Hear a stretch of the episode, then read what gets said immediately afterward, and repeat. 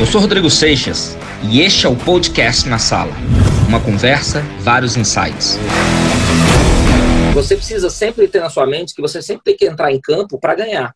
No mundo dos negócios, cara, não dá para pensar em jogar para empatar, para fazer a mesma coisa ou com medo de perder aquilo que você construiu. Você precisa sempre estar tá indo para o próximo patamar. Esse próximo patamar, não necessariamente, no nosso caso, é avançar de título todo mês. Mas tem várias coisas que você pode traçar como meta e que isso vai mostrar para você a evolução de negócio às vezes a gente fica muito focado em, ah, preciso bater direto, elite, executivo, premier, silver, gold, diamante, mas existem outras metas que estão juntas, ligadas a isso, porque nem todo mês você vai avançar de título, mas você pode, todos os meses, estar tá crescendo e evoluindo. A gente começa a entender qual é a engrenagem do negócio, ela vai começar a rodar melhor para você.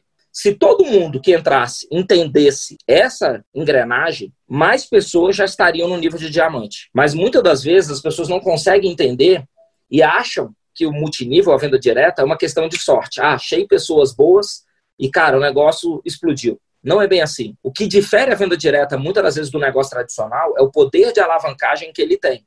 Porque imagina que se você tem uma loja em shopping e você quiser aumentar, muitas das vezes, o teu faturamento, você vai ter que abrir outra loja em shopping, ou seja, né, em outro lugar, talvez em outra cidade ou outro bairro, vai ter que fazer aquele investimento até maior e muitas das vezes comprometer o investimento da primeira loja para poder manter a segunda. Quantos empresários não fazem isso? No nosso negócio, não.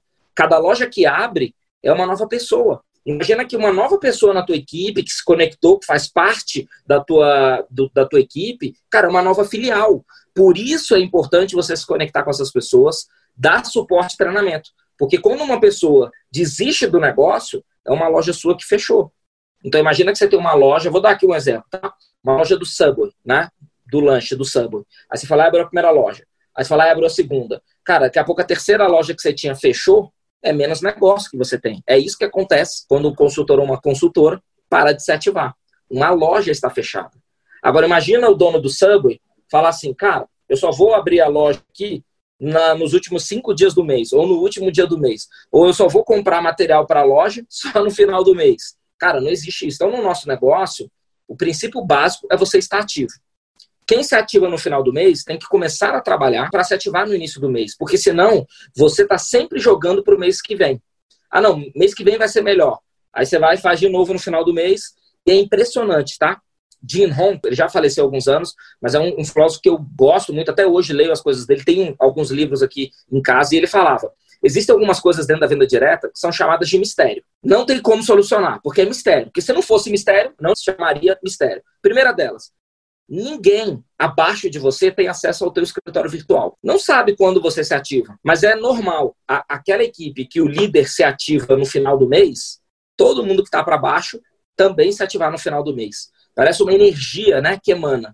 E normalmente aqueles líderes que se ativam no início do mês, a equipe tem um hábito por se ativar no início do mês. E só quem sabe se você se ativa no início do mês ou, no final do mês é quem está acima. São os seus uplines, né? o seu cadastrador, patrocinador. Quem está abaixo, não. Mas é uma coisa que a gente emana. Quantas vezes eu conversei com vários líderes que estão aqui na sala, que tinham o hábito de se ativar no final do mês e que o negócio não virava, o volume não ia, e de repente eu falei assim: ó, começa a trabalhar para você ir trazendo o seu ativo para o início do mês e você vai ver como é que a energia muda da tua equipe, de ativação, de atividade também. As pessoas começaram a seguir isso. E todas elas que começaram a seguir isso começaram a ter resultado. Então vamos lá. Primeira coisa, quer se ativar no início do mês? Ah, mas hoje, Rodrigo, eu estou apertado de grana, pô, não tenho condição de me ativar no início do mês. Então você vai ter que começar a trabalhar uma carteira de clientes repetidores, uma, uma carteira de vendas, para que isso permita você comprar. Porque eu não quero que você confunda o seguinte: ah, o Rodrigo está mandando estocar produto em casa. Não. Eu estou falando que você tem que trabalhar para se ativar no início do mês. Ah, Rodrigo, não está dando hoje? Ótimo. É, um, é uma condição momentânea. Ah, só me ativo no dia 30. Beleza. Começa a trabalhar para esse mês se ativar dia 20. Mês que vem, coloca como uma meta, cara, se ativar, sei lá, dia 15. Ah, conseguiu um, dois, três meses se ativar do dia 1 ao dia 15? Começa agora a trabalhar para fazer a sua ativação e ganhar o produto do mês. Tem gente que está na Doterra e não ganha produto do mês, gente. Que é 125 pontos até o dia 15. A pessoa tem metade do mês para trabalhar, para poder vender produto, fazer o cliente, enfim. E não faz. Vai fazer. Isso significa o seguinte, cara, não está fazendo coisas básicas. Porque se está se ativando no final do mês e você tem metade do mês para poder ganhar um produto grátis da empresa e está fazendo no final do mês, é porque provavelmente não está fazendo venda. E se não está fazendo venda, não está fazendo por quê?